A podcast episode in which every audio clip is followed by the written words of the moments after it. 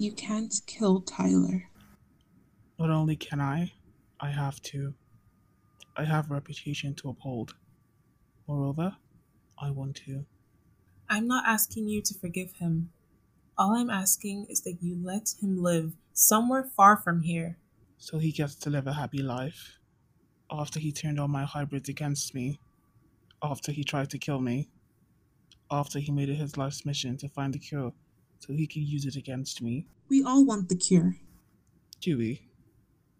Do you? You prefer who you are now to the girl you once were. You liked being strong, ageless, fearless. We're the same, Caroline. Then show me. You know how much I love Tyler. If you and I are so similar, then show me your compassion. Show him the mercy that I would show you. Mercy for Tyler. Very well. Tell him to leave town immediately. And tell him to run and hide in a place I will never find him. Of course. Tell him that this is the mercy that I extend for your sake. That I will give him a head start before I kill him.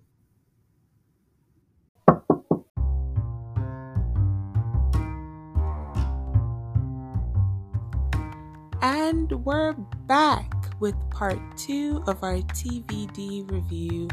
Once again, Boops and I are joined by our friend Toyin, and this week we'll be talking about everyone's favorite big bad wolf, Klaus Mikaelson, some iconic literature, and how each one of us would spend the rest of forever. Enjoy the episode.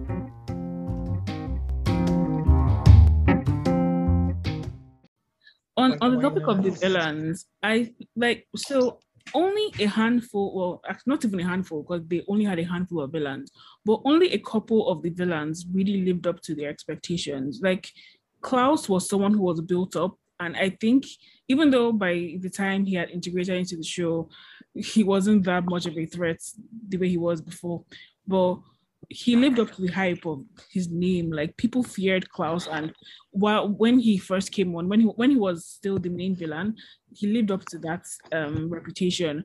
Um, Catherine to an extent, but she was barely even the villain like that. Damon too, he he did what needed to be done, but then I don't think any villain was more disappointing to me than Michael was because after all the hype that Klaus had got, and then to see that Klaus was afraid of Michael, I was like, this Michael has to be this big bad guy.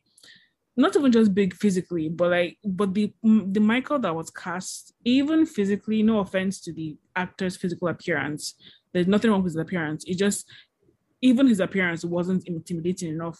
I was like, I, I felt very let down when they find when one we finally saw him. I was like, that it? And then he was killed off so easily and so quick. Like, okay, back to Klaus, I guess. But even Klaus, by then he had, you know, started was not one of them, but like I was, he was now on the. Mm, well, he was still a villain actually, at that at that point. Yeah, he was very oh. much still trying to capture Elena and run away. yeah, but like Michael was such a letdown. It was so disappointing. I feel like the Michael thing was interesting for like Klaus's story as a villain because I feel like it really added layers to him. Like yeah, when he found right. out that he was like his whole thing was daddy issues basically and the fact that his yeah. father never accepted him yeah. and that his father was the one trying to kill him that's why he doesn't trust people. That's why if you if you disappoint him he'll just dagger you and put you in a coffin for a couple hundred years to teach you a lesson. It kind of made sense.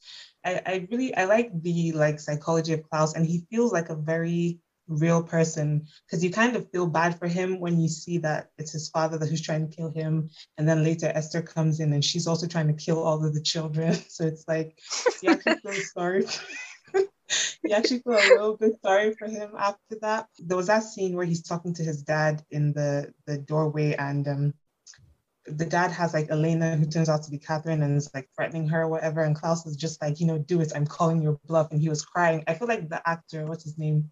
Joseph Morgan. Yeah, I like he did a really good job in that scene. Like you could really see the pain in like his eyes. Confronting your father, he's really daddy loved me. From. He he had major daddy mommy issues. I mean, he killed his mom. I feel like that whole thing added more layers to like Klaus as opposed to building up Michael to be like the next big bad wolf. So yes, but I definitely I like Klaus. I think Klaus was probably the best villain on that show. I mean, the dude was ruthless. When his hybrids tried to turn on him, he slaughtered twelve of them like it was nothing. Like, That was epic. he went from just ripping hearts out, slicing off necks and heads, and well, like literally heads will roll type of situation. And then he killed uh, Tyler's mother. Oh yeah, that was gruesome. And that's he was such a sadistic little evil person. And that's how you know someone who's been hurt in their life because like he wants to inflict as much pain as Mhm. he's not just trying to get back. He's like, you you will suffer. Like I'm gonna take what you love the most. in season two season one, um, I think something happened with Damon, and then Stefan was like, Damon doesn't get even, he gets angry. I'm like, yes, Damon does, but you know who does that better? Klaus. He's not going to get even with you. He's going to because when he killed um Tyler's mother and those werewolves, uh, those hybrids rather, like I mean, yeah, because they were trying to kill him, so it's not even like technically he wasn't that wrong. Um, and then it's funny because they were um, Tyler, I mean, obviously Tyler will be pissed. He killed his mother, and then Caroline too. They were like, you know, forming whatever, saying, "Oh, you tried to kill. You, you killed his mom," and he didn't say this, but actually, I think he did say it. Was like, yeah, because you know they tried to kill me. I mean, so I was like, Caroline, shut the fuck up. It wasn't self-defense, but if I know someone's plotting to kill me and I can kill them in if I was in Vampire Diaries, not in real life, but of course I'll kill them. And it was just, it was funny because that was when they, they- that was when they were um, trying to dig up Silas. So Bonnie locked him in that in in, Ele- in Elena's house in that room, and they were taunting him because at the time they thought the plan was to get the cure and then feed it to him and then kill him. So like they were taunting him because Tyler was really feeling himself like, he killed my mom. I can't wait to kill you with my bare hands. And then they found out the cure was only one, and then I think they couldn't get you or something. and then before that, even um Klaus beats Caroline. It was funny seeing them going for literally the scene before taunting him and saying, but going to kill you. So now beg and yeah, Yeah. Klaus is fun. Yeah, Klaus is the best, and he was very clever. It- like he's always miles ahead of them, and he's always thinking about, you know, I need to get my hybrids. I need to get the blood. I need to kill the people. I need to do the get the witch. I like he he makes sense as a villain, and I feel like there's a real sadness to him when you find out a lot of his motivation is loneliness. Like he doesn't Yeah. want to be alone. That's like his biggest fear. So it's like and Yeah. it's such a relatable thing because you know who likes to feel lonely. But then he kind of made himself alone because Yeah, because the only you think about it, like he's been living for thousands of years, right? So even if he gets Yeah. hybrids or vampires, like after a couple centuries, they'll die. Maybe 200, 300, they'll die. The only Mm. people that could actually live with him for as long as he has been alive, he keeps daggering them and keeping them in coffins. It's But like you're lonely. Let them out, have fun, play with your siblings. And he's like, No, I'm gonna kill you and dagger you and keep you in a coffin for centuries. But then he carries the coffins around because like he wants to be Oh, with them. shut up. You understand. I understand him. I, I can fix him. Okay, I get it.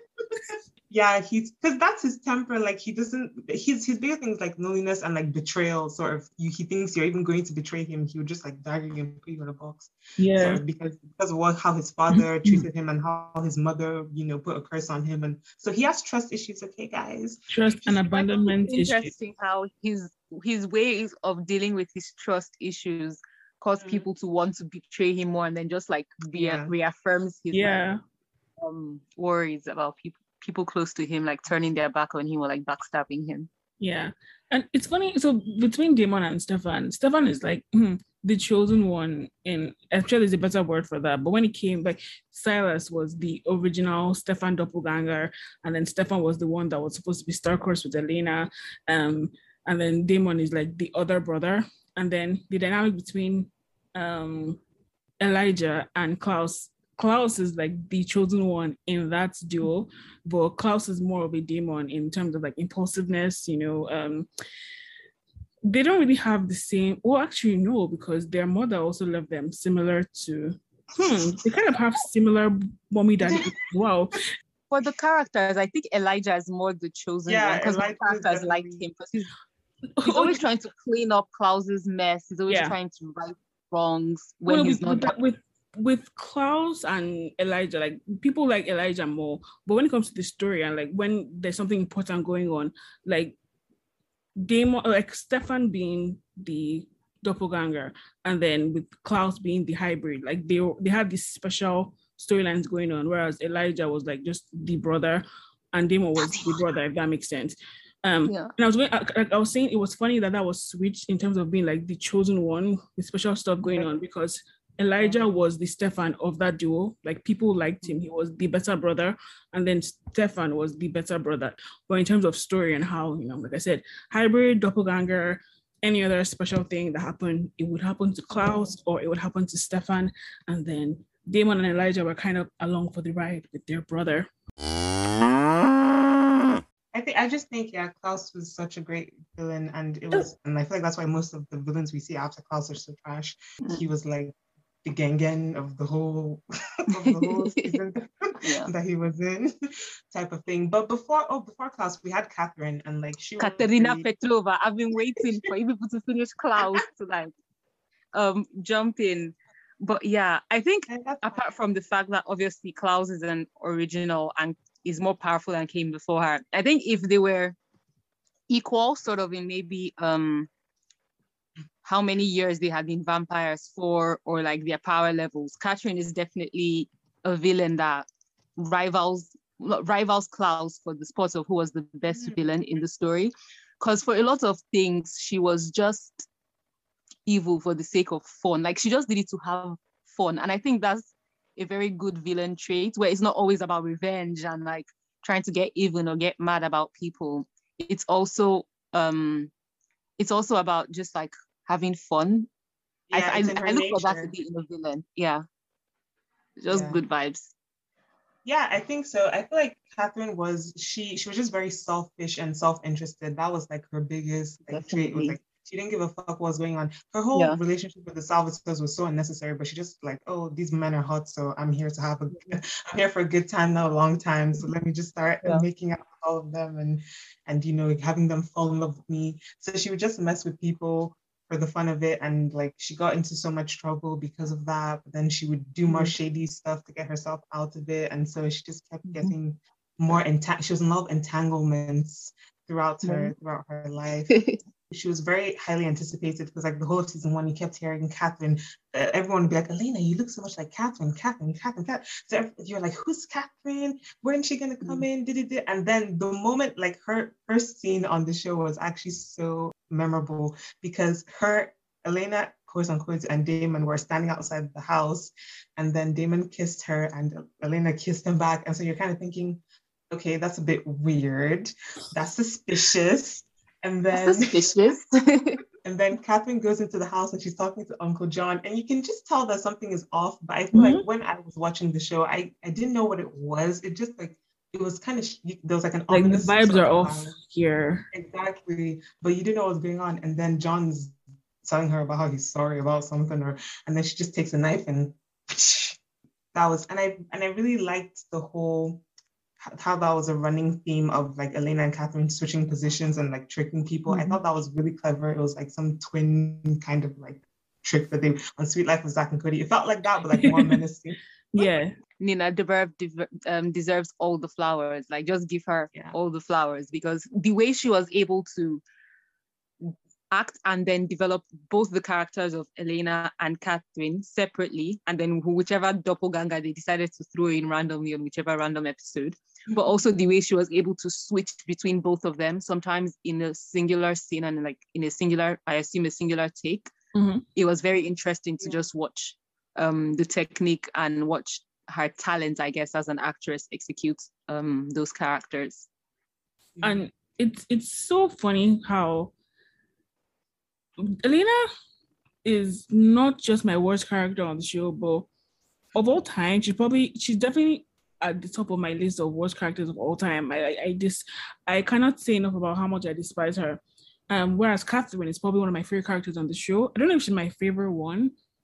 Maybe she actually I don't know, but she's definitely at the top of that, that list. And seeing just how like yeah the characters are both very different but it's so um it's so funny because when i see catherine i don't even see nina I see Catherine, which I mean, obviously she's acting, but whatever. And then when I see Elena, it's like just it's Elena, the worst person to ever exist. So that's that's just funny. Great job on her end.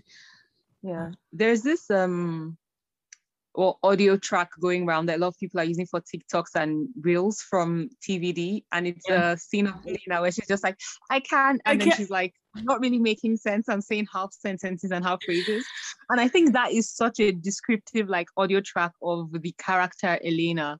Where she's like, she's not saying anything, she's not making sense, she's just being annoying, being overly dramatic, like taking everything too hard. Just like how annoying her character is, I think is embodied well in that audio track. Um, Elena is just such such a flawed character, and not in a good way. Because, I mean, in my opinion, as a writer, um, I think that some of the best characters are flawed. Like that's what makes them such good characters because they feel real. Because human beings aren't perfect, but Elena is flawed in such a horrible way because it's like the show doesn't acknowledge her flaws Mhm. like, and the characters don't acknowledge that.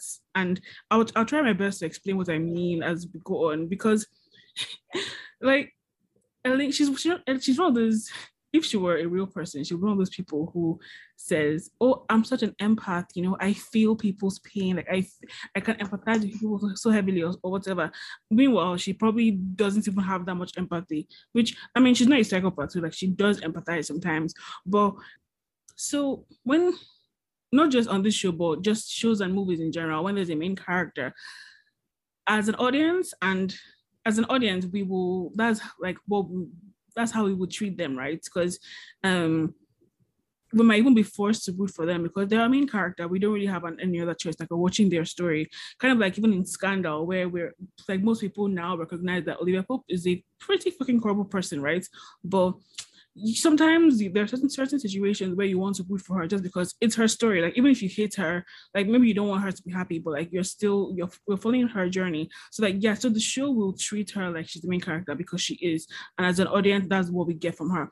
But the way I take it on the show, even the characters behave like they were told that see i know bonnie you're supposed like, like the characters themselves not the actors but the characters it's like they know or they were told that elena is the main character so she should be treated as such. Like a lot of things that happened involved elena's life. Okay because she was the doppelganger she was the chosen one on the show everything involved her blood or this or that.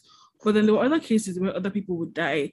And instead of making it about oh Jeremy is dying. Let's save Jeremy so he doesn't have to die. They would say stuff like, Jeremy is dying, so let's save him so Elena wouldn't lose someone else. I can't let her lose someone else. It's like, this is not about Elena. Like, okay, yeah, he's her brother and she would be sad, but he's dying. It's about him. Why are we saying Elena shouldn't lose someone because she'll be sad? Right. This isn't like, that's not how this should work. And it's and they would treat her like they know that she's the main character of it. It's like no, only the story and the audience should treat her as such. The characters should interact with her like they would like she, she shouldn't be treated any differently. On the episode of Caroline's birthday where she was sad because she was stuck at 18 forever. And she was like, oh, 17. Sorry, she was stuck at 17 forever. And she was like, 17 is a filler year. That she wanted to get to 18, but she doesn't get to do that. So they planned a celebration of her in the graveyard. And then it was supposed to be about Caroline, right? So um Matt was carrying a bottle of alcohol in that night. He was like getting up, and then Elena took it from him. She was like, "Oh, trust me, I need this more than you." Matt at that point was dealing with the fact that his sister had just died, and he was um his mother had also left and she like she had messed up thoroughly, so she had cut her out of his life. So this was also a 17 or 18 year old boy dealing with stuff. But no, Elena lost her family a year ago. So she lost her parents a year ago. So of course she needs them more, and she will say that. And it's like it frustrates me that Yeah. that was the treatment she got as a character. Like not even in Gossip Girl did they treat Serena like this. And I just I hate Serena, but like I appreciate her for what she was. You know that was done well. It was like this was actually it was ridiculous. Yeah, you you had that in your spirit. Um, it sounds like you've been carrying that around your chest. Um, I don't really have anything to add. I mean, yeah, Elena definitely had main character syndrome. uh, because she was the main character in her defense, I guess. So Yeah. it was about her. Um, but also, I don't even know if she was actually as annoying as people like make her out to be. Maybe because I'm watching it, I'm rewatching it now, and I'm older. I don't know.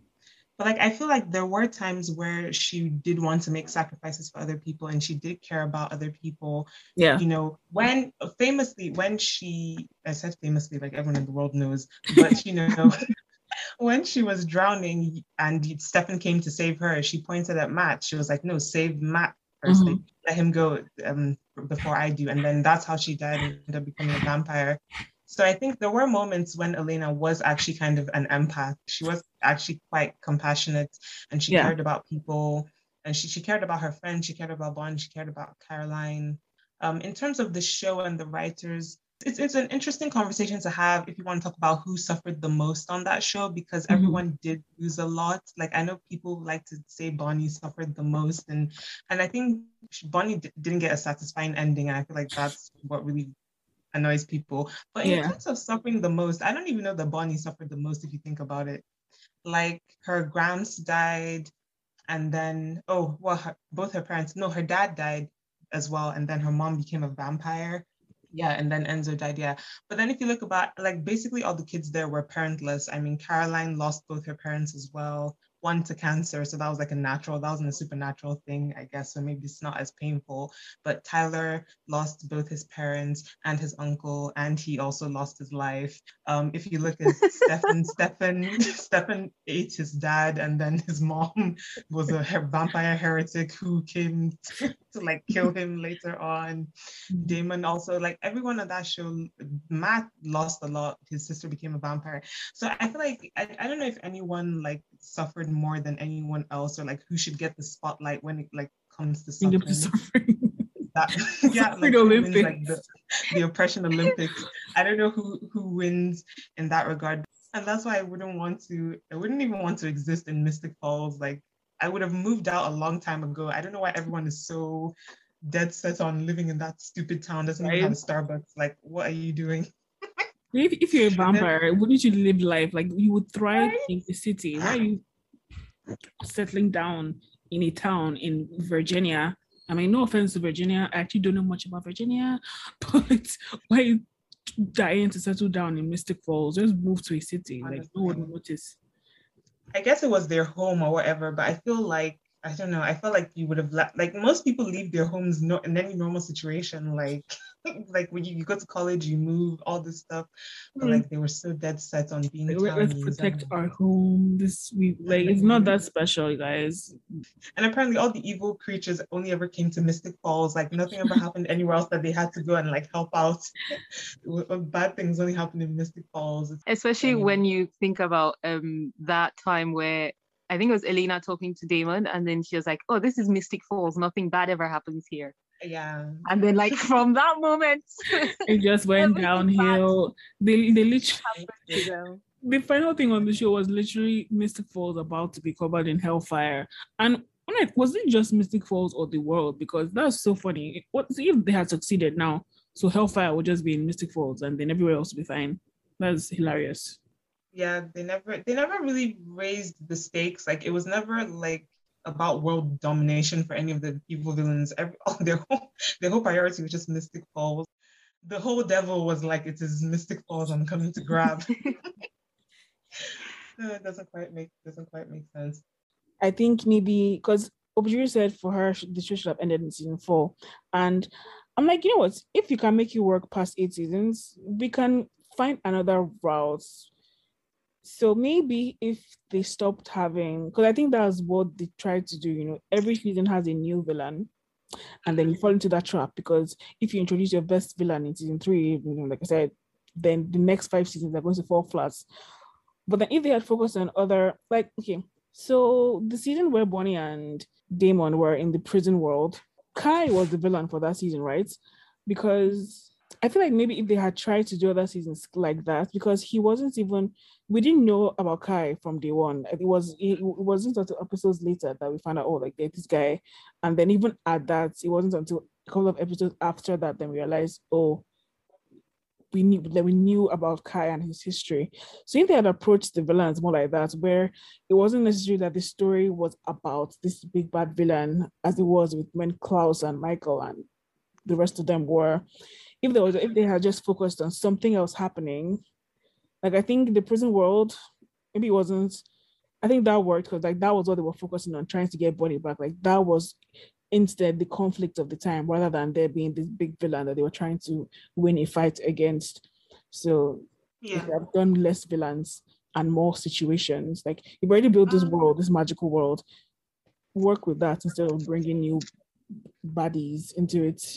Yeah, there was definitely a big focus on villains. And I don't know, Silas, I didn't really like Silas as a villain, maybe because I just got tired of seeing Stefan like try and play two different types because he had already been Ripper Stefan and we had seen him without his humanity. And Silas felt like doing him doing that all over again. So it was like, this is not very interesting. Like, can you guys not afford to pay another actor to come and play the role? No. Rod, they had Nina Dobrev playing like five people at one point. They had Paul Wesley play like three people, and and uh, so somebody else, Alaric, was possessed like three times. I'm like, guys, um, and the whole and even that storyline, I didn't find it very compelling. the whole Silas and Amara, whatever her name was, Ugh. and they were in love, and then Amara. Rachel- I was like, ugh, it just felt like I was watching, mm, um, what's her face, uh, Stefan and Elena fall in love again, and like it was, it was just so unnecessary. They tried to keep the romance alive, but sometimes you just gotta let that shit go. Speaking of, I don't, the heretics, their whole, I don't even know why we had them on the show. Like they were such a disappointment. What was their purpose? Their purpose was to come and put another plot hole in the lore that they had set up. Like Vampire Diaries had such a weak, loose, shaky, um, sloppy magic system slash lore because like that was the whole thing with Bonnie's mom, right? She was a witch and witch Exactly. witches and like you couldn't be a witch and a vampire was an, an abomination. Like that was against nature. Okay. Three seasons later, guess what we have? We have vampires who are witches or witches who are vampires and they exist because question mark. They like and all all, all they'll do is throw in, oh, there's a loophole, there's this, there's this. And it's like mm. you, you can't just I mean obviously we let them get away with it because they got away with it, but you can't just keep doing that. And like you, they will just explain it away by saying there is a spell that exists somewhere. And like okay like Bonnie will come and Phasmatos her way out of the situation and then that was supposed to let it be that. No Julie Plec needs to answer for her sins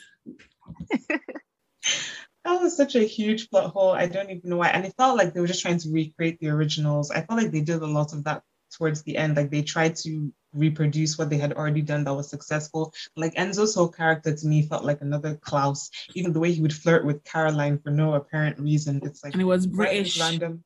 Exactly. Why is this random man with an accent now attracted to Caroline? He literally said, like, oh, I heard you have a thing for accents. I was like, oh my gosh. oh we don't need this here. And so I feel like the heretics thing was like basically trying to be the originals, like part two, because they were kind of like a family and they were yeah together, Like and but some family, of them were dating. each chemistry they had that dynamic Exactly.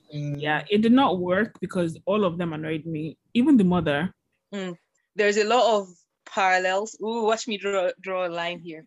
Yeah, I might be reaching, but allow it. There's a lot of parallels in the show.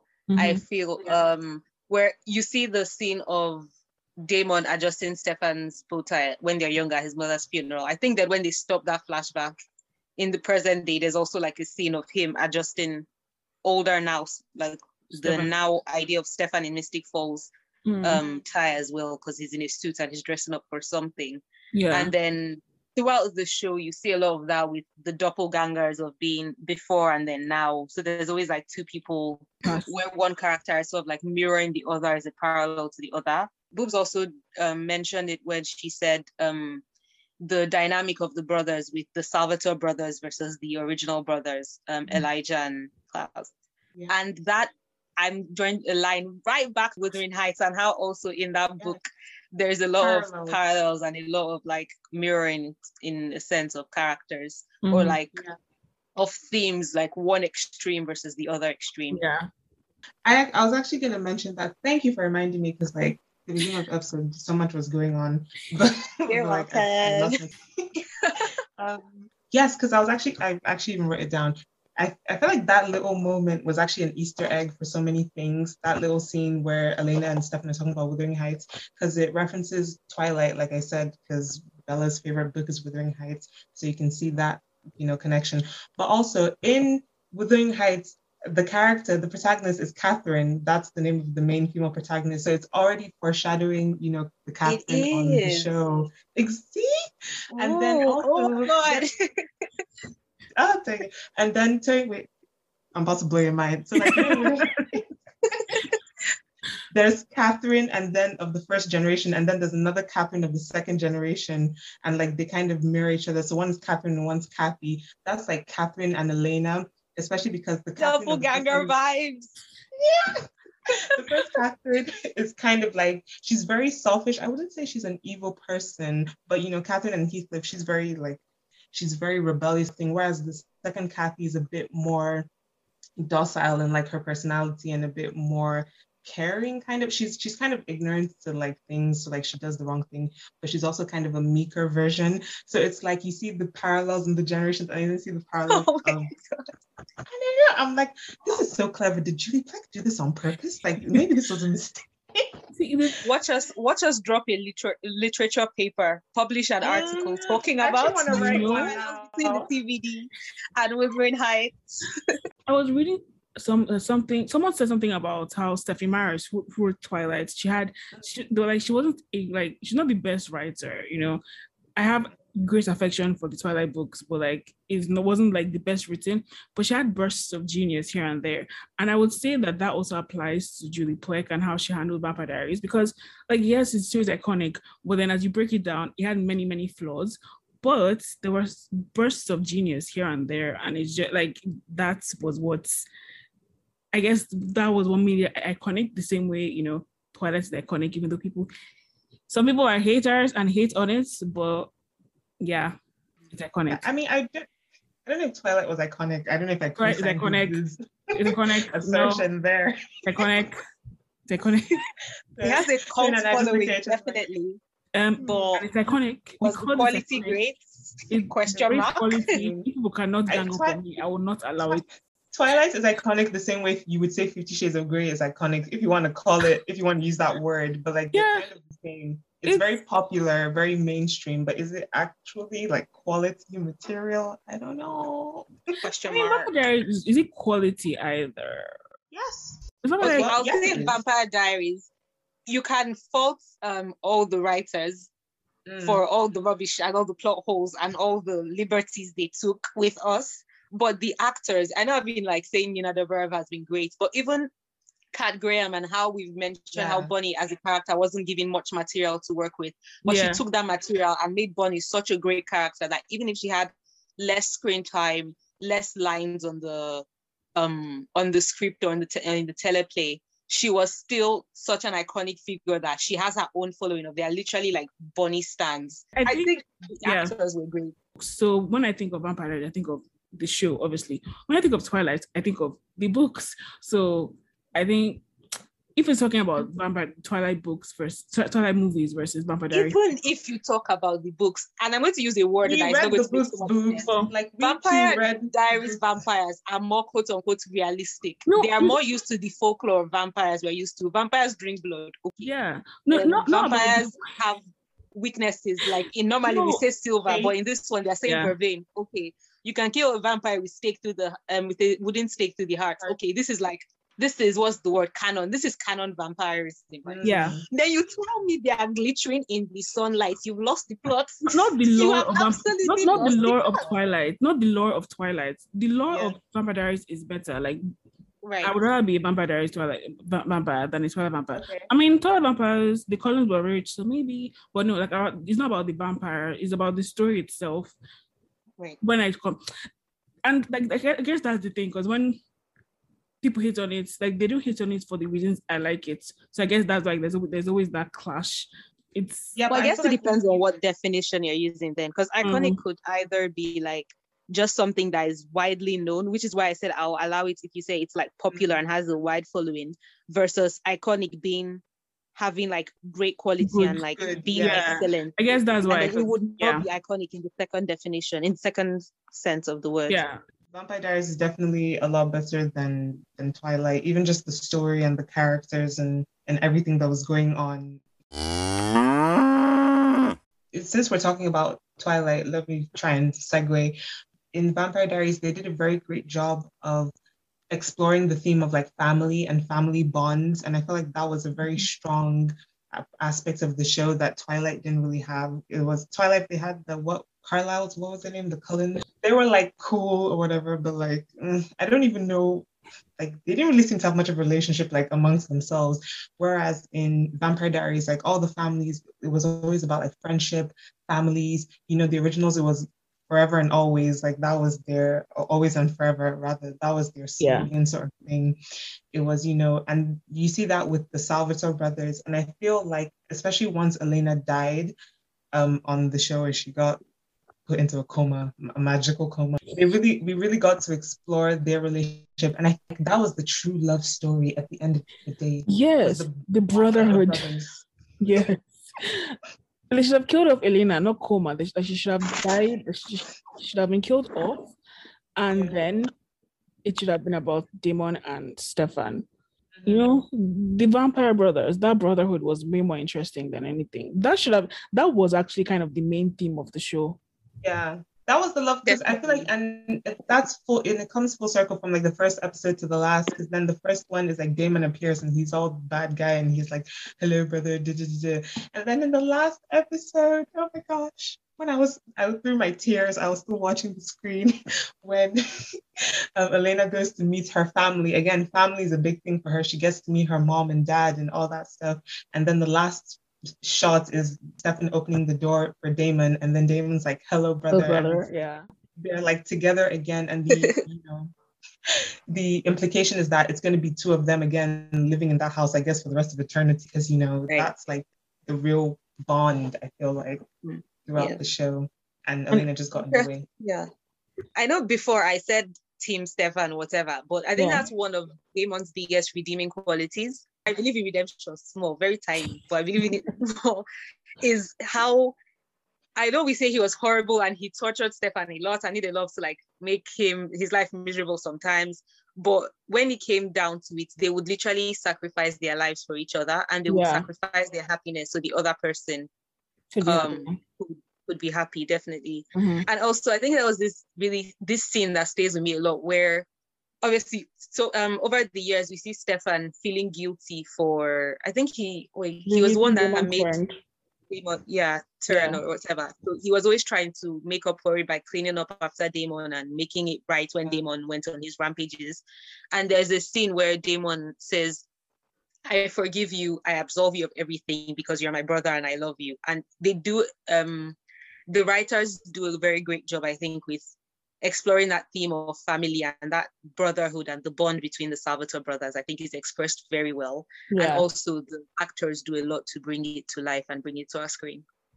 and the chemistry between um Paul and Ian, I just love because they even have um a line of I think, it's tequila because Bourbon.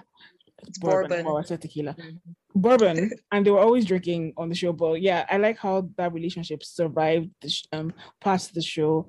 That just you know great for them, and yeah, that's my, actually I think I said Caroline and Tyler were my favorite relationship. I mean, yes, romantically, but my favorite relationship was Damon and Stefan. That was my ship. I think also with brotherhood, that's obviously you see with the Salvatores, but you also see with the Mikaelsons. Mhm. Um, and then you obviously they are not actual brothers, and we don't see it play throughout the show, but just the friendship between Tyler and I know we don't like him, but Matt. Yeah, Um, I, am trying to remember there was also that kind of brotherhood in terms of it Yeah. not being fraternal in terms of not family, but Yeah. it was friendship brotherhood. Yeah. On the theme of brotherhood, they did they showed brotherhood well on like Elijah Klaus, Damon Stefan, Matt Tyler, um, Alaric Damon, Even yeah, Enzo Damon. we can go on and on. Like they did Brotherhood well. What they didn't do well, for whatever reason, was Sisterhood. Where In was the that? mud. Where was that? Julie Plec, a Um, wo- a, a fellow woman. Where was the Sisterhood? No. Nowhere. Instead, they It were. was in the Bennett family. And Elena. I mean, barely What? Bonnie. Well, okay, there was Bonnie there, I guess. But Yeah, there was Bonnie, Caroline, uh, Elena. I felt like they had a pretty solid friendship. Um, we would see flashbacks from when they were human, and like in the first season, they would hang out. They were in cheer squad together.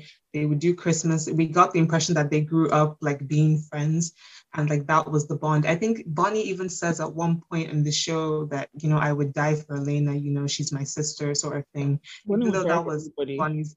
Yeah, even I was gonna say, even though that was kind of like her character, Yeah. thing, but like they did have that strong friendship. And I actually really liked their dynamic because you had Elena who's like being Elena, and then you'd have Bonnie who was I feel like the more reasonable, like level-headed one, and then you had Caroline who could be very superficial but also very real. When Elena was making mistakes with Damon and all that stuff, Caroline would always speak her mind and be like, "What the fuck are you doing with Damon?"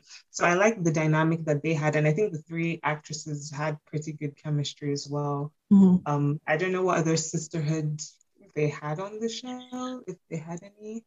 They didn't. Like that's what I'm saying. Where was that? Because I think they treated the female characters versus male characters the same way a lot of media did and still does nowadays. I'm trying to think and see if I'm talking out of my ass, but when I think of all the, the new characters that will come in, like even the villains, you know, Klaus was a villain, and but like when he came on, there were points Mm. where he and Damon or he and Stefan would have like not that they be, they became brothers or anything, but like they would have they, they, they developed this dynamic and this relationship where it was like um uh, was was I, I, the word I'm looking for is on the tip of my tongue, but I can't remember it. But they developed they would Like develop this dynamic that was like yeah, kind of frenemies and um whereas the girls they would introduce which there weren't even that many girls, but like how the relationship the relationship they had with Catherine and Rebekah was more even though they two were villains in the same way a Klaus was, like Klaus was worse than Catherine and Rebekah, but Mm. the relationship they had with like uh, uh, Rebekah especially, you know, she was you know the bitchy one. There was competition there with the girl. Like they hated her. You know, there was very catty between them. But then with Klaus, even though Klaus was the villain and a bad guy, um, they were still able to build some rapport between themselves and like they had this dynamic where they could be. It, it, it didn't feel catty. It didn't feel competitive the way it felt with Rebekah. And I feel like they could have written that or handled that better. And like I would have at least liked to see. Um, like the, the, the only time Elena and Rebekah really got on was when Elena had her humanity off, and they had this episode where they went on like a Bonnie and Clyde thing. Like I would have liked to see the girls, you know, not just the three friends, but any other girl that was introduced who was supposed to be like a villain. I would have liked to see them have like like that Bonnie and Clyde thing, but not with their humanity switched off, just in a way, in, in the way a Klaus and a Stefan or a Klaus and Damon would have episodes. But like, yeah, just I hate how Yeah, I that's prominent in lots of media. Yeah. I feel as though, like, I understand what you're saying. They had a lot of romances on the show. You think about Alaric and Damon, you think about Damon and Stefan, um, and they didn't really have a lot of that for the women. But then I'm trying to think of the women. I mean, for Klaus and Rebekah, I don't think they were treated that differently on the show. Like, the only reason Stefan went with Klaus was to save Damon's life, and then Klaus compelled him and held him hostage and all of that. And that's the only time they ever really hung out was when his humanity switch was off. I No, believe. they So- out later.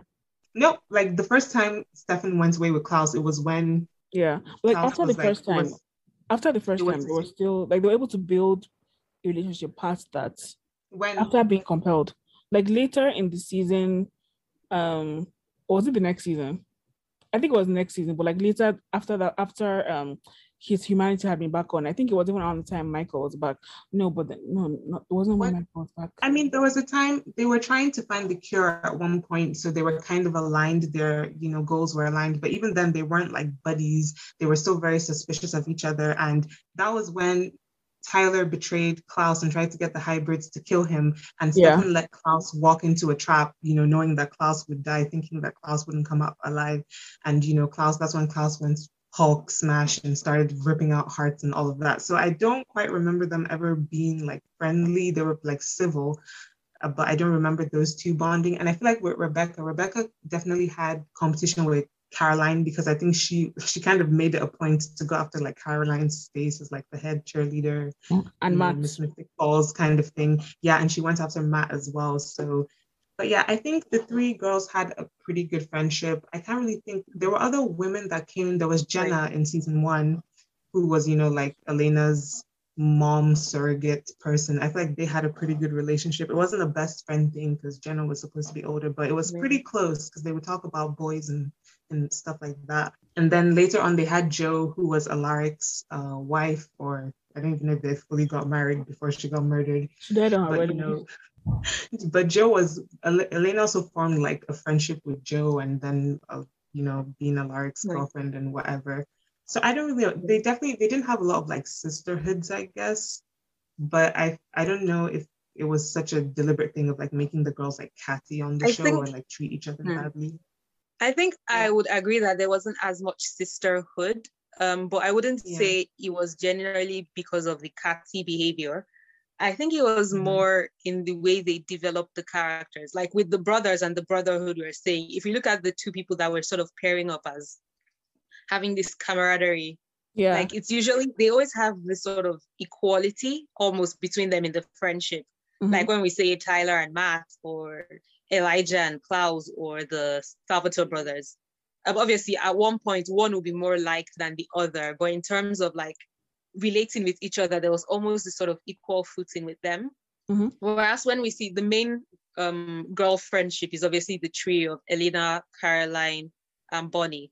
yeah. Elena is always the main character, right? So even though they are friends and they're really close, it's all almost always Bonnie is doing something to help Elena, risking something to help her, or um, Caroline is helping them with a plot or with a plan, and the bigger thing is obviously for Elena.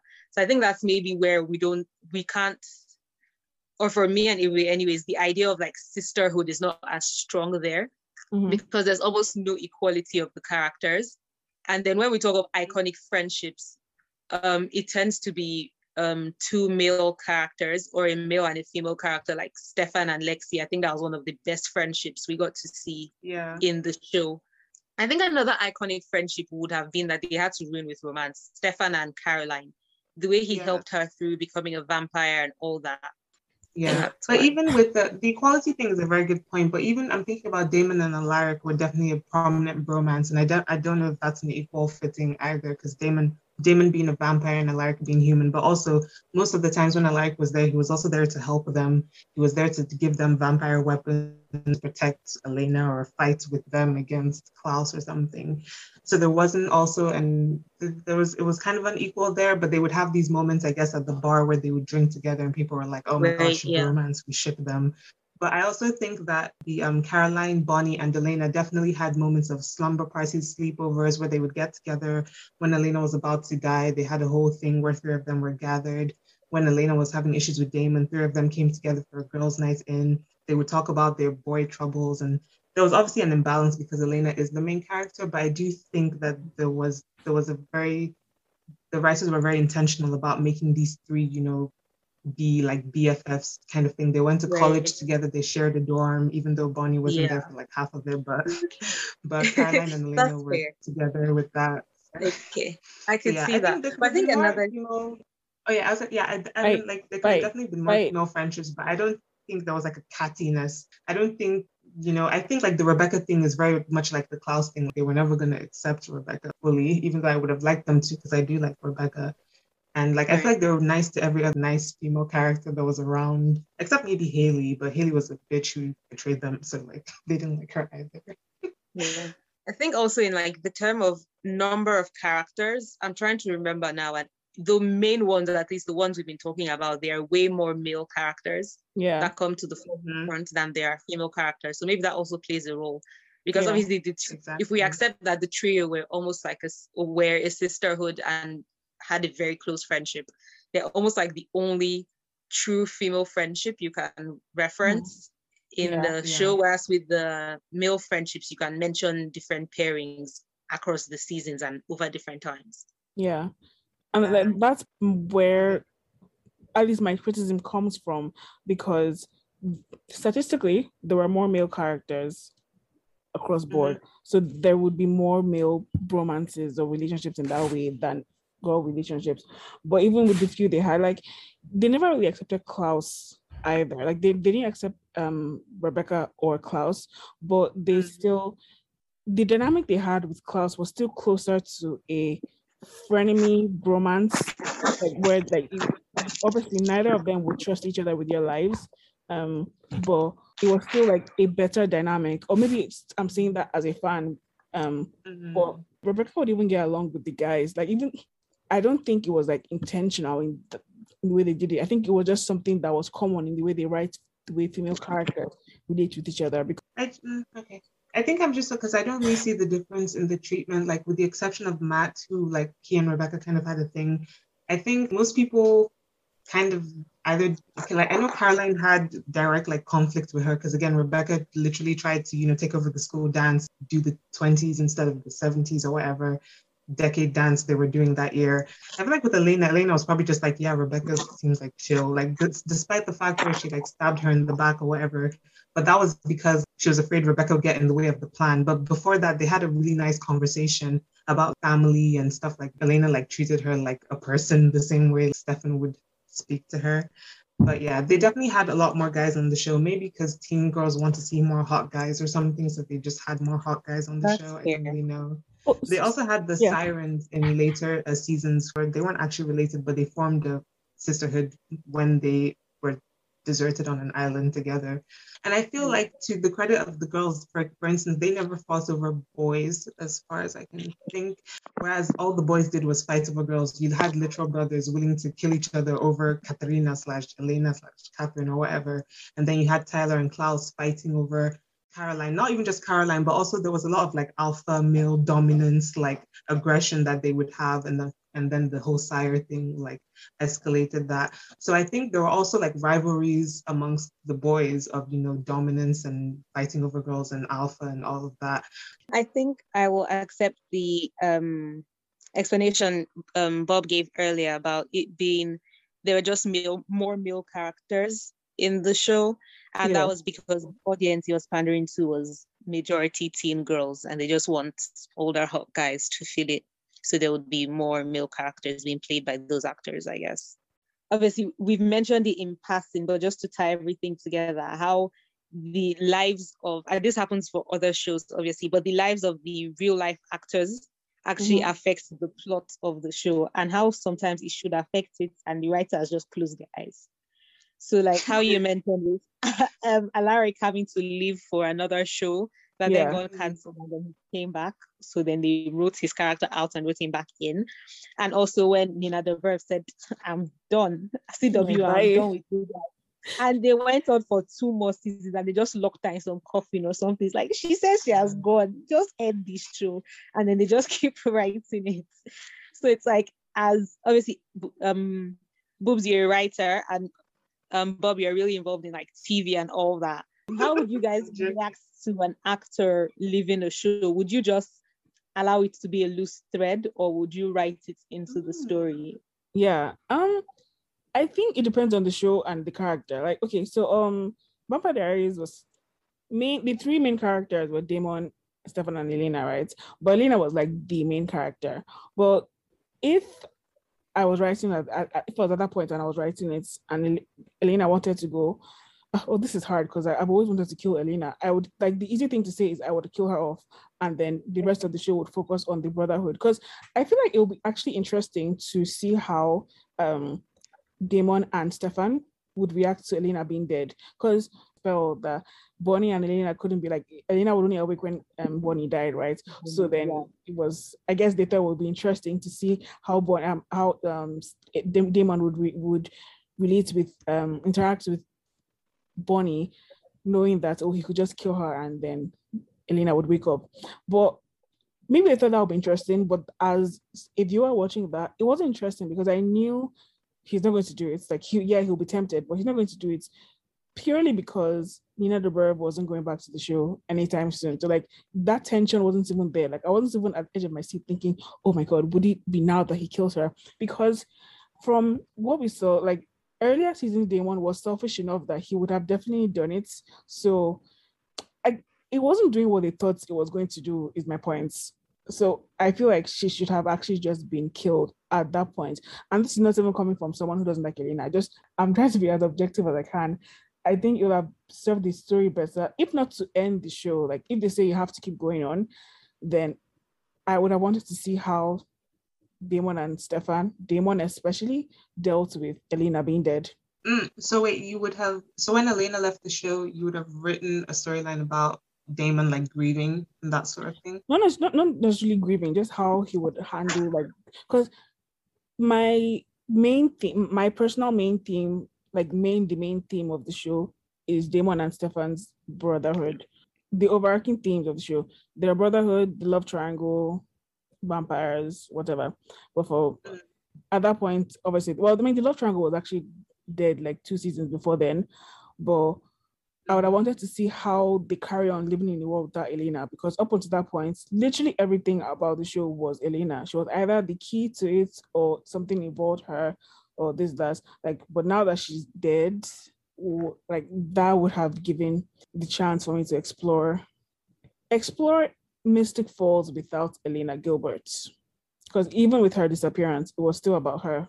Oh bonnie will die and then elena will wake elena is in a coffin. Who has elena? Oh tyler is traveling the world and he's hiding her body you know so and so because the cure was in her the cure was in her body at the time. So, you know, vampires wanted the cure would be searching for Elena. Like it was still very much about her without her being on it. So that's how I would have approached it. Yeah. That cure thing, uh, just side note, was so stupid as well because like there's only one cure, but then apparently you can drink the person's blood like and have the cure as well. So it's like so there so there isn't just one cure, like everyone can have a piece of this cure. I don't really understand. You have to drain the person. But then how did Damon get the cure then when Elena woke up? Magic. Did, exactly. I'm not even being funny. Like they will. it doesn't make sense. Another Anyways, plot also, hole. Yeah. Also, I think what's her face? Rebekah should have gotten the cure. I would have changed that because I feel like she's the only one who really deserved it because she desperately wanted to be human from time and she's been alive the longest. So like I would have given this the cure and Elena would have just, I don't know, she would have had to be vampires. she would have figured it out. She would have, you know, been a mom, some she would have adopted. Why wasn't that even a thing? Anyways. Um what was the question again, Tony? How would I have written?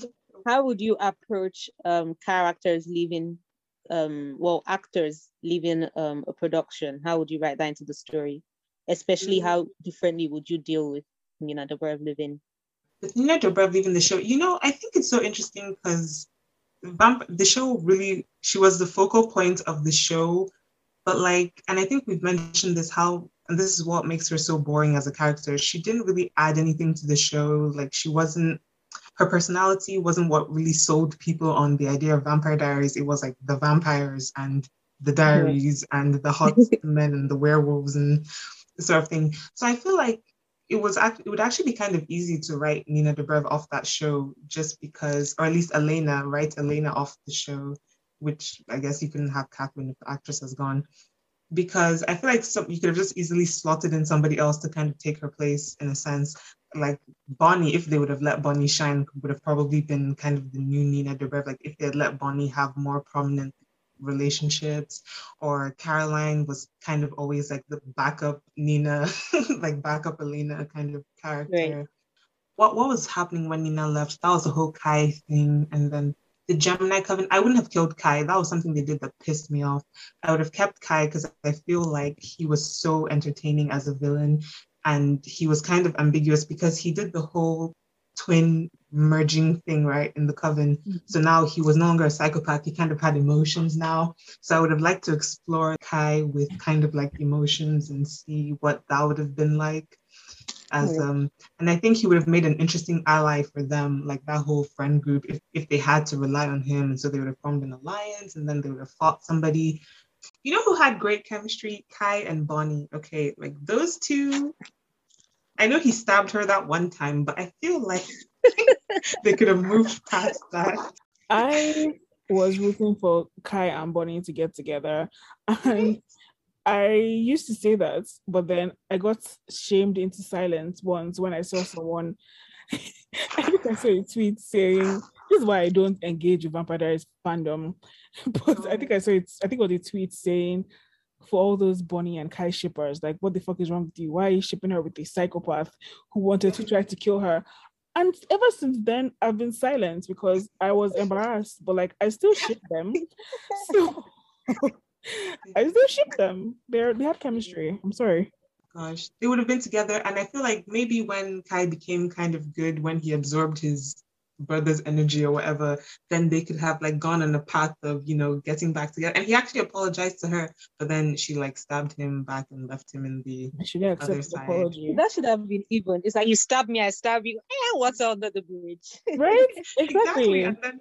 And then now we can start a healthy, loving relationship. And can you imagine the the king of the Geminis or whatever it's called, and a Bennett oh witch? Oh my god, I didn't even think about that. Living together and then I having didn't even think. Boy, And then and then and then and then you guys, you guys, and then they would have twins, but then their twins wouldn't have to merge. So like th- and that would be the plot of the Bennett spin-off. Bennett bloodline. oh, Oh my god. see, Boops, you have your story. You have it. I have it. I'm running Type with- it up, CW. Oh, If they say no, call Netflix. I'm, I'm so angry that this didn't happen. I'm so angry that the- that, that didn't happen. gonna call Ugh. Julie Plec. That would have actually been a great spin-off. That's what I'm saying. Like Kai and Bonnie together with the twins, and then rah. That would have been insane. And then maybe then the devil coming in would have made sense because like when you have this much power, you need a worthy adversary. That would have that's why I would have written when Elena left. I would have just pushed that whole story to the side and just focused on Bon- Bonnie and Kai. Bonnie and Kai, like Bonnie and Clyde. Oh my god. There's something about the soundtrack that was just very, very. It had a certain je ne sais quoi about it, and media like TV shows back then, and I think to an extent movies, they did, did this thing where they would get like um nice songs, like maybe somewhat indie music, but not always indie music, but nice songs, and then they'll play them on the show, and then they'll become popular and cool. And I was just thinking about how that doesn't happen nowadays, and I feel like that's partly because of social media. Because obviously now, you know, we have Spotify and all these other things, and Twitter, or and just online culture is very different now. So like the, the, the um, and there aren't really shows that like shows can't really do that where they take they take a song and make it cool. But they did that a lot back then. Like Twi- um, Vampire Diaries had a great soundtrack. Um, or it had a soundtrack that did that at least for me. Um, even something like the OC, even like all that was just something that happened back then. I, I, feel like when I go when I go to my playlists from back then, most of the songs are songs I got from all those TV shows. But then nowadays, obviously, we have social media, so you know, if a song is going to get popular, it's not going to get popular on a show. There aren't It's going to be a TikTok shows. trend or something. It's going to be a TikTok trend. It's going to be Right. maybe go viral on Twitter. You're going to hear it on spot, like it's going to go viral elsewhere. All right. Yeah, no, I think the music was great. I remember the first time I heard Give Me Love was on Vampire Diaries. Ed All of you, all of you sent in "Give Me Love," and it was already on my list. Did we? Oh, Yes, everybody did. because that is the quintessential love song. Like, and they were dancing a slow dance, and it was like, oh my god, okay. what is like? Another iconic song part for me, I, I sent this into you Boops as well, was um Fall on Your Knees when Mhm. Klaus was killing the hybrids. That entire like that was well done. That was well crafted. And that was one of my Um, favorite montages. And I didn't realize how huge a part soundtrack played in TVD. I think I mentioned this to you when we were researching the songs, and I think season one had like 197 songs it was insane. played in season one alone. And it's like, when did they play these songs? Because I don't remember hearing songs as much Mm. in the background Mhm. um, while watching the show. They u- they utilized the music very well. Like the the Fallen Knees, because that was a Christmas uh, episode, um, and it was Oh. so it, that's a Christmas song, but then like people are getting murdered, and it's One of my you favorite naturally songs. think of that, the two going hand in hand, but it worked so well. And Yeah. then Oh, there's also a song when um Kai came out of the heretic's house or whatever, when he was gonna get back to Mystic Falls, and it was um I can't remember the name of the song, but it was so good, and it's got like a lot of guitars. Kai like says a line, and you hear din din din din din din din, din, and like it, was- it was just getting me hyped. I was like, ah. they really knew how to create the mood and tone of the show, like with with the music. Do you know Caroline was on Hannah Montana at one point? With a backup singer, yeah, yeah. On Hannah yeah, Montana? she has like a music career. Yeah, Hannah Montana. She was even in concerts and stuff. I think she'd be Oh. like singing as her backup.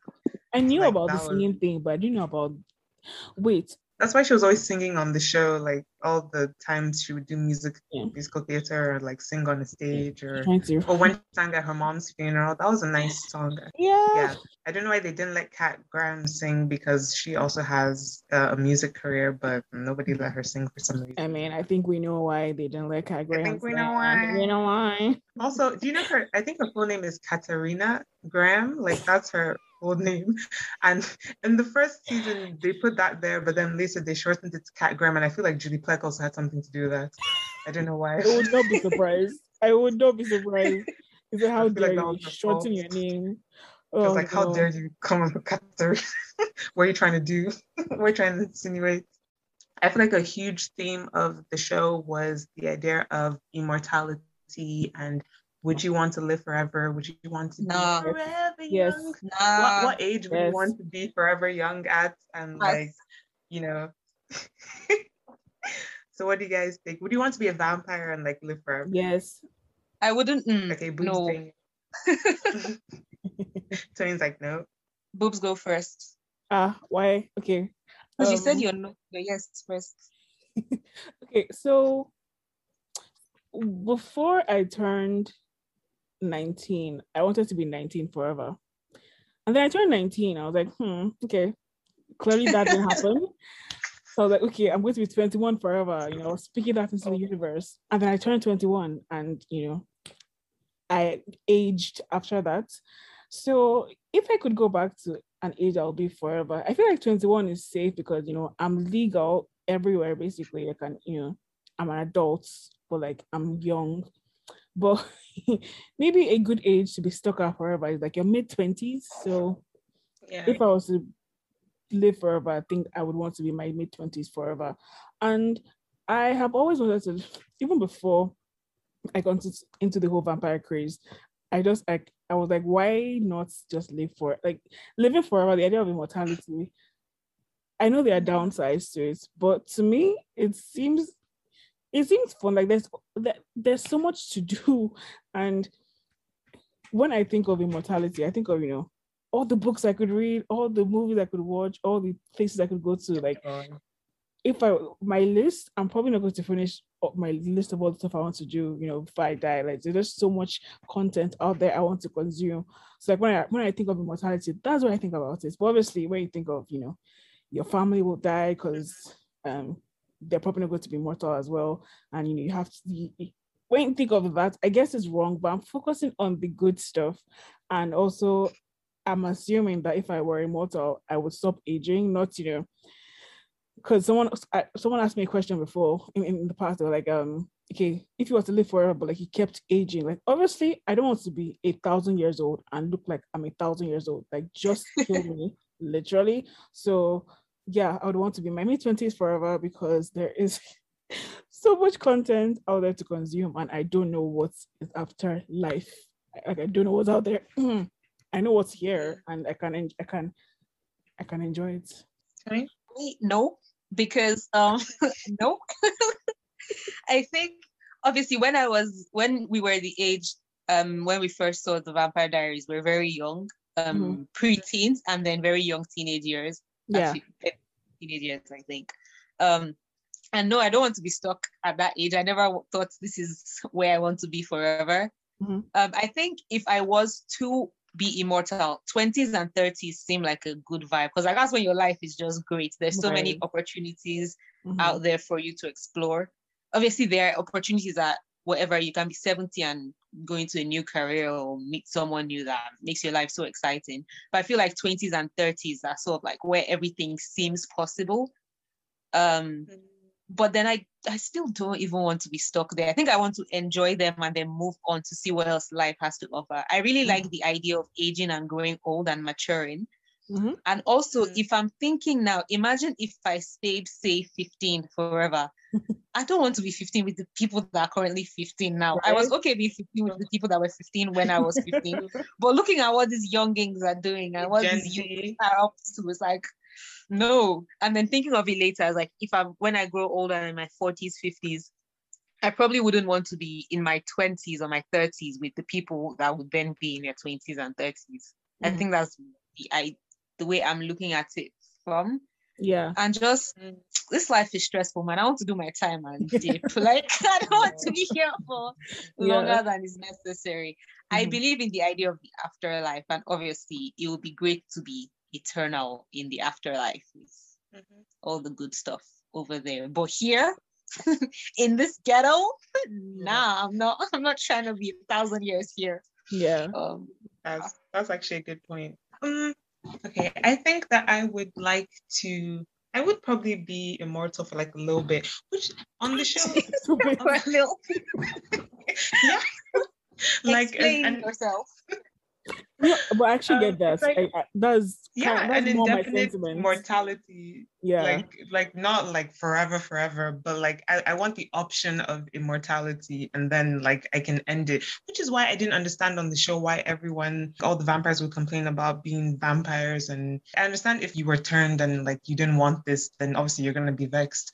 But like now that you're a vampire, like just kill yourself. Like if you don't want to be here anymore, you can But- literally just like tell someone to stake you and then you die. but everyone's like, I hate being the va- I wish I could stop running. Like we had characters like Rose in season two, one or two, talking about I wish I've been running my whole life. I just want to rest.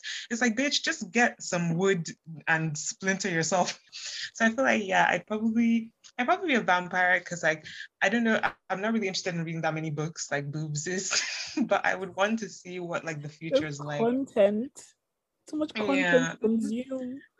I would feel like I'd want to I'd want to see what like where humanity is gonna go next and like what we're gonna invent and if we're gonna have spaceships or whatever.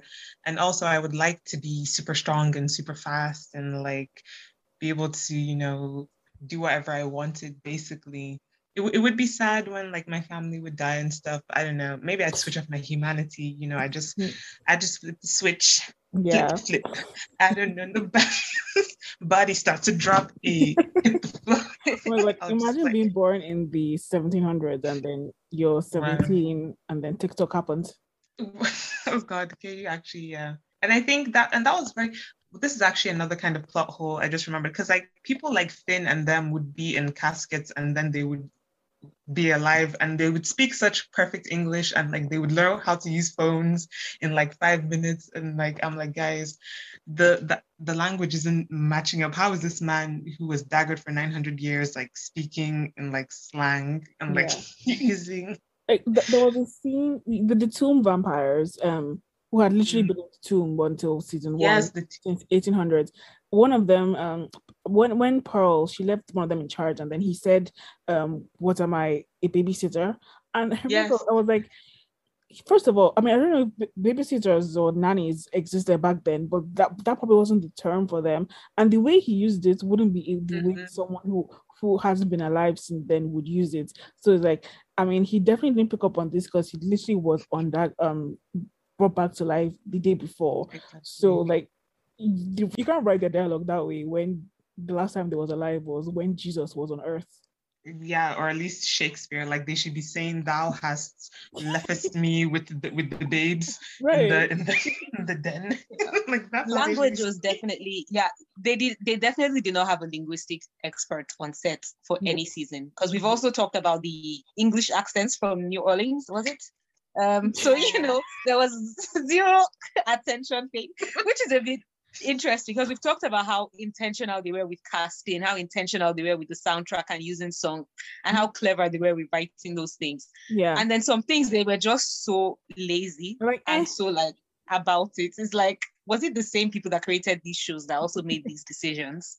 Yeah, I guess they probably thought like 15 year old girls in Wisconsin wouldn't want to listen to some man speaking like olden English or something. But still, I feel like they tried with more cat, like someone like Elijah had more like formal way of speaking, Mhm. which like kind of made sense. But other characters, like like the tomb vampires, were were just speaking however. And I'm like, um, that's not quite this is not historically accurate. Like not to be that person. Right. just send them an email. This is not how they would have this is not how they would have said things. I think in the flashbacks when Catherine was like seducing them, she kind of spoke differently, but she didn't have an accent. I think she just sounded like with a regular American accent when she would have had like a Southern Belle type of Gone with the Wind type accent. Yeah. But that was probably too much work for her. Nina Dobrev was like, I'm not doing I mean, not gonna do it. she spoke with an accent when they had the flashback to when she was human and when she met Klaus and Ida for the first time. And her accent there was Uh, horrible. So maybe she was like, Yeah, we've tried this. I'm just gonna do I'm I'm gonna speak the way I speak and you're gonna deal with it. Oh, what I've been saying. Oh yeah, I would- yeah, I would be immor- immortal for a, a little bit, um, just to see, just to see what that's. How like. long is a little bit though? A couple As- centuries. As much as I Yeah. as long as I want. I think so. I think I, I probably have two centuries in me, and then I'm like, all right, I'm, I'm done with this now. I would like to leave this this earthly plane. Okay. Can Let me somebody please- modify my answer for as long as I Mhm. want because you know, if it's forever, forever, like the world is going to end. You know, the sun has been Oh, predicted to explode soon. And when that happens, I mean, where am I going to go? I'll just literally be You floating. live on the sun. Colonize Well, actually, no. You need you need a huge daylight ring to be able to do that. So I don't Right. you can live on the moon. So yeah, my answer is to live for as long as I want. which is another thing like how come this is uh, this is more of a, a nitpicky thing but how come like no vampires cured cancer like how come no vampires were like on the moon They are never Like- interested across all genres. The They are never shifted. interested in doing anything like that. They only want to go to high school and date babe. That's all. That's all they're ever interested into. The, there was a cancer patient. Oh, actually, Mm. that's how. What's her name? Caroline's Anna's mom died. But yeah, they Mm. tried the cancer thing uh, finally in season seven, and then it's it sped up the cancer, and then the person died quickly. yeah Which no but i don't mean with their blood i mean like why don't they dedicate their lives to like finding the cure for cancer or like inventing in like if you're if you're a vampire and you're smart and like you don't need to sleep and eat, you could stay up for 10 years and probably Yeah. cure cancer and like actually add something to humanity rather than dating teenage girls. and- high school, right? this is why Because I'm thinking Cullen- about it. Another reason I wouldn't want to be immortal is I'd get bored. I- Mm. You get to a point that obviously there are lots of degrees. If I had the time, I would want to study because education is a very fun thing for me, right? But Mm. at some point, like it gets bored. What what do you do? Like how many, how much, how many books can you read? How many movies? At a point, it just gets so boring. It's like, okay, I'm done. Whereas if they de- dedicated their lives to different pursuits, those could literally take yeah, decades, like curing cancer, that could take centuries. Mhm. And then when they finish, then they'll have a new project to focus on. But and now, that's why Dr. Cullen is and doing superior. Dr. Cullen is he became a doctor to save lives, whereas these But guys which life just- did he save? were going around Apart from his children. And their people he was literally working in the hospital whereas and then but the other people were looking to date high schoolers even lexi who is good and i actually like her so this is not me hating on Yeah. her but she was encouraging stefan a 164 year old or more to sleep with a 17 year old and it's not even because it's not like they're mentally stuck at 17 like i think in Twilight, they're mentally stuck at 17 so like Mm. uh, even though um Edward was like 100 and however old, he was still mentally 17. Like you don't age out of the phase physically or mentally, so it was fine. But in Vampire Diaries, your body is stuck and frozen in time, but like your I think your mind, like you're still, you're still able to Mhm. at least develop in that way.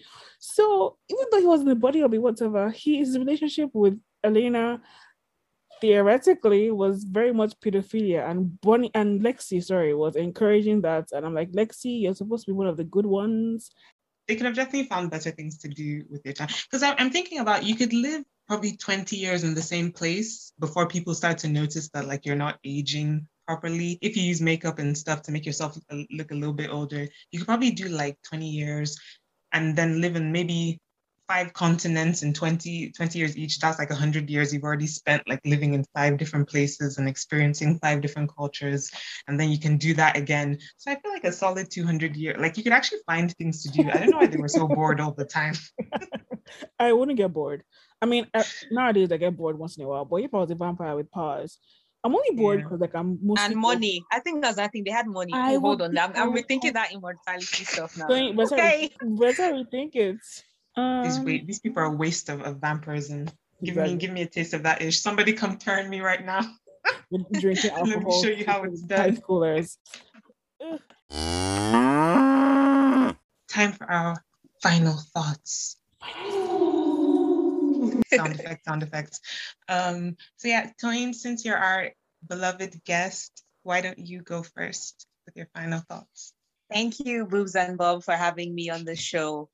Um, final thoughts for TVD. Um, I think it was a great show to have as a teenager in like developmental years to have um see those characters play out, argue with friends about morality and different character traits, and also bond over love of characters and love of relationships and friendships and the way families portrayed.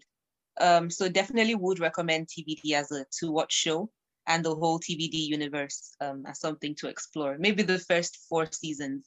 If you watch beyond that, that's that's the personal risk you're taking. yes, once again, an iconic show we talk touch on. Actually, I'm going to stop using iconic. Um, I'm going to find a better word, but nonetheless, a show that made its mark in media and pop culture history. Um, I definitely would recommend it for anyone. Actually, no, I would recommend it if you're into YA, if you're into vampires, if you're into teen shows. Um, and that's it because especially watching it as an adult, you probably someone you it might not be as enjoyable. But yeah, it was very it was a really good show. It had many, many flaws, but it had many, many good things too. You know, it had I said this earlier, but it was like it had, bursts bursts of greatness. There were certain things that they did and they did so well. And this isn't really specific to Vampire Diaries, but shows back then when they would run for 20 or 20, 20 something episodes a season, they were able to develop so many things well. Like um, they were able to develop slow burns well. They were able to foreshadow stuff well. And like you see it play out because it's running for most of the year. Whereas shows now, you know, they're either dropping them all on the same day or they're only for 10 episodes. So you can't really build up a burn and things like that. And I, I feel like I think that's what TV is suffering from, or that's one of the things TV is suffering from nowadays. Like there's a reason Vampire the Vampire era of TV is the golden era of TV. As a whole, it was a great show, very enjoyable. It was the epitome of entertainment and escapism. Um, Vampire Diaries is a remarkable show, and it is quintessential um, teen fantasy drama. If you think about teen or YA young adult dramas, you think of Vampire Diaries. It was very prominent at the time it aired, and everyone loved it. Not only would I recommend it, but I have forced my two younger brothers to watch the show because I have that kind of power Yeah. in my household. Please do yourself a favor and watch Vampire Diaries. It is for everyone. It touches on so many important themes like family, love, humanity. What does it mean to be a human being?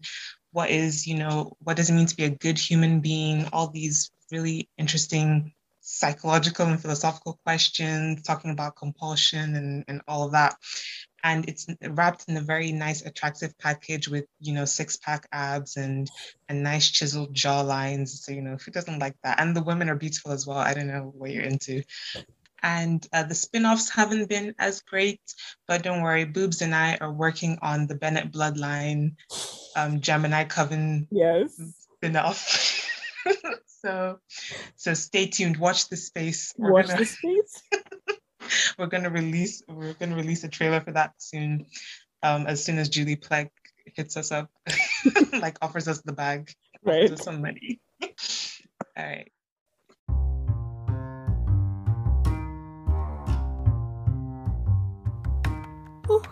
So that is it for our Vampire Diaries review.